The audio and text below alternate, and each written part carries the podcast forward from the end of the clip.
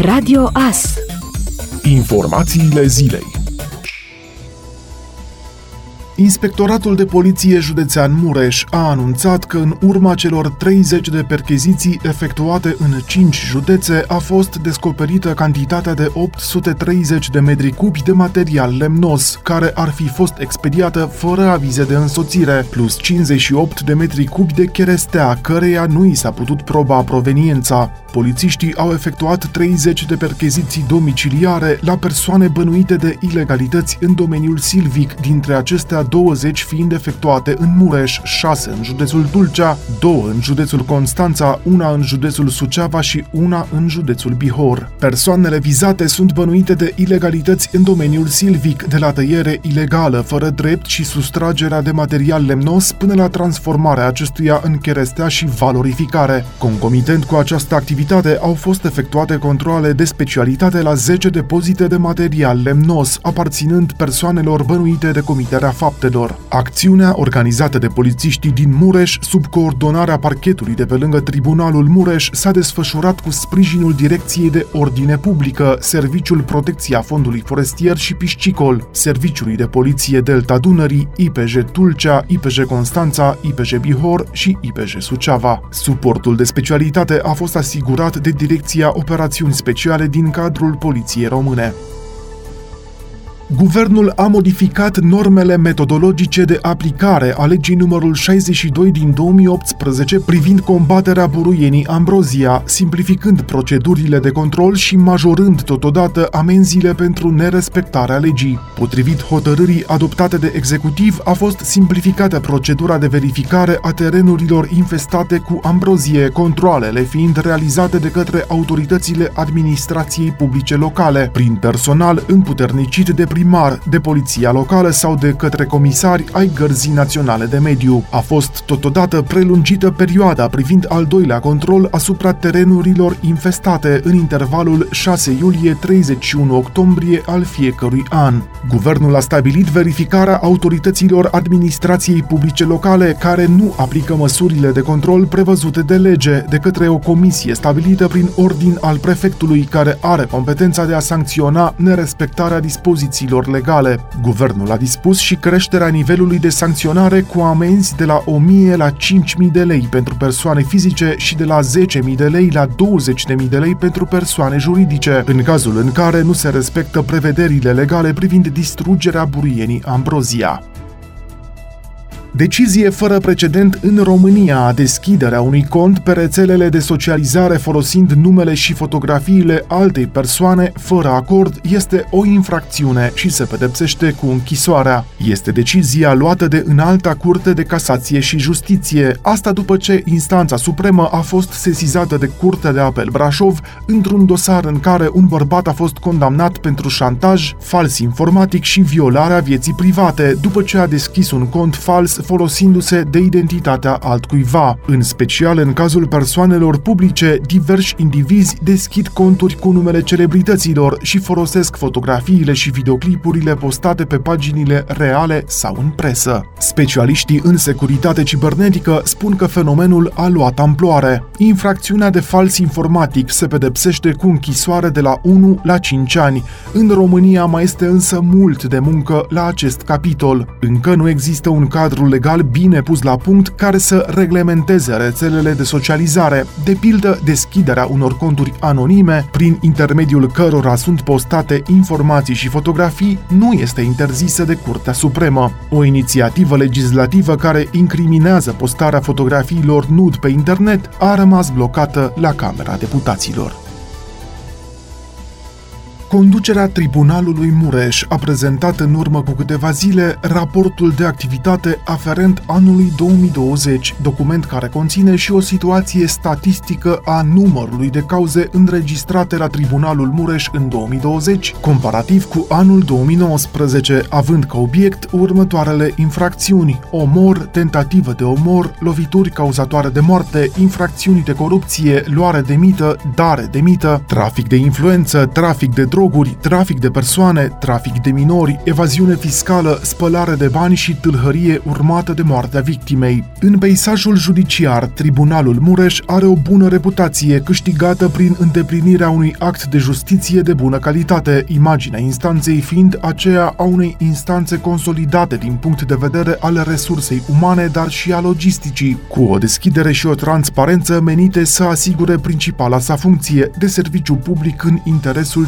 cetățeanului, se precizează în raportul de activitate pe anul 2020 al Tribunalului Mureș. Potrivit acestui raport, se observă o ușoară scădere sau chiar dispariție a unor cauze precum tentativa de omor, evaziunea fiscală sau spălarea de bani, însă numărul cauzelor de trafic de droguri și dare de mită au crescut foarte mult. Astfel, dacă în 2019 erau înregistrate doar două cauze de trafic de droguri, în 2020 numărul acestora a ajuns la 17, iar numărul cauzelor de dare de mită a ajuns la 10 anul trecut, după ce în 2019 a fost înregistrat un singur caz. Alocațiile pentru copii vor intra de la 1 februarie mărite cu 20%, iar următoarea majorare depinde de decizia Parlamentului, a anunțat ministrul Muncii și Protecției Sociale Raluca Turcan. Ea a spus că următoarea majorare a alocațiilor ar putea avea loc în luna iulie sau august. Pe de altă parte, Raluca Turcan a afirmat că se va da un ordin de ministru prin care să fie revizuite toate dosarele de pensie în baza unor informații care vor fi necesare necesare în formula de recalculare a acestora. Ea a adăugat că în paralel cu calcularea pensiilor pe actuala formulă se pregătește o nouă lege a pensiilor sustenabilă din punct de vedere financiar care să aducă contributivitate și echitate în sistemul de pensii.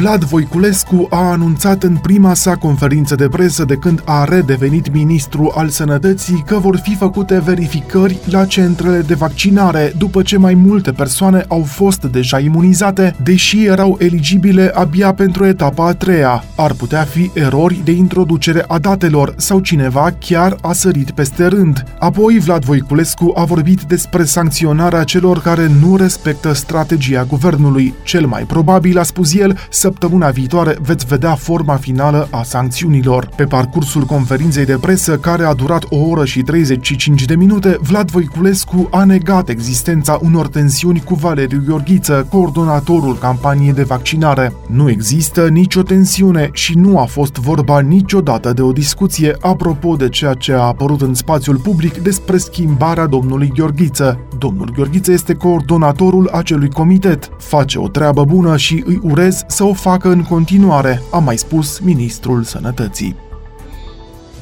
La regimul armelor, în decursul anului 2020, polițiștii mureșeni au constatat 42 de infracțiuni și au scos din circuitul civil 73 de arme letale și neletale, iar 1456 de cartușe, muniție letală și neletală au fost ridicate în vederea confiscării, a anunțat biroul de presă al Inspectoratului de Poliție Județean Mureș. Pe linia braconajului cinegetic au fost constatate 18 infracțiuni. A fost ridicată cantitatea de 343 de kilograme carne de vânat, 104 trofee, capcane, proiectoare și 3 autoturisme, iar 13 persoane au fost reținute pentru săvârșirea infracțiunilor de nerespectare a regimului armelor și munițiilor și braconaj, au transmis reprezentanții Inspectoratului de Poliție Județean Mureș. Conform aceleiași surse, în 2020 pe linie de explozivi au fost constatate 19 infracțiuni, iar în cadrul acțiunii acțiunii Foc de Artificii 2020-2021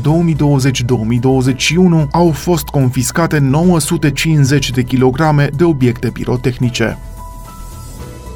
România rămâne una dintre cele mai corupte țări din Uniunea Europeană, potrivit unui raport anual realizat de Transparency International. România ocupă ultimul loc în Uniunea Europeană în clasamentul pe 2020 privind percepția asupra gradului de corupție, cu un scor de 44 de puncte, la egalitate cu Bulgaria și Ungaria. România se clasează în mod constant ca una dintre cele mai corupte țări din Uniune. Cheltuielile țării pentru îngrijire îngrijirea sănătății sunt de asemenea sub media Uniunii Europene. Pe lângă subfinanțare, România are deficit de personal medical, potrivit raportului care evidențiază legăturile dintre un grad ridicat de corupție, slaba finanțare a sistemelor de sănătate și regresul democrației în contextul pandemiei de COVID-19. La nivel global, indicele percepției asupra corupției plasează România pe locul 69 în coborâre cu o poziție comparativ cu ediția pentru anul 2019. Cele mai puțin corupte țări sunt Noua Zeelandă și Danemarca, câte 88 de puncte, urmate de Finlanda, Elveția, Singapore și Suedia cu 85 de puncte fiecare. La polul opus, statele cu cele mai ridicate rate ale corupției sunt Venezuela, Yemen câte 15 puncte, Siria 14 puncte, Sudanul de Sud și Somalia, ambele cu un scor de 12 puncte. Tinerii provoacă cele mai multe accidente pe șoselele din România, iar majoritatea se produc duminica, sunt concluziile îngrijorătoare la care au ajuns sociologii Institutului de Cercetare a Criminalității. Cauzele sunt multiple, de la atitudinea la volan până la pregătirea efectivă pentru a deveni șofer, iar consecințele sunt de multe ori mortale. Costul social al accidentelor de circulație din 2019 a fost de 3 miliarde de euro, după cum reiese din Buletinul Siguranței Rutiere elaborat de Institutul de Prevenire și Cercetare a Criminalității. Studiul arată că tinerii cu vârste între 18 și 24 de ani care abia au obținut permisul reprezintă o categorie extrem de vulnerabilă. Din peste 8600 de accidente grave, aproape 1200 au fost provocate de astfel de șoferi neexperimentați. Studiile făcute de sociologii poliției arată că șoferii tineri au dificultăți de controlare a mașinilor și de apreciere a distanței față de diverse obstacole. Datele adunate de sociologi arată că duminica este ziua din săptămână în care tinerii sunt implicați în cele mai multe accidente rutiere grave și asta pentru că se urcă la volan obosiți sau chiar după ce au consumat alcool la petrecerile de la finalul săptămânii.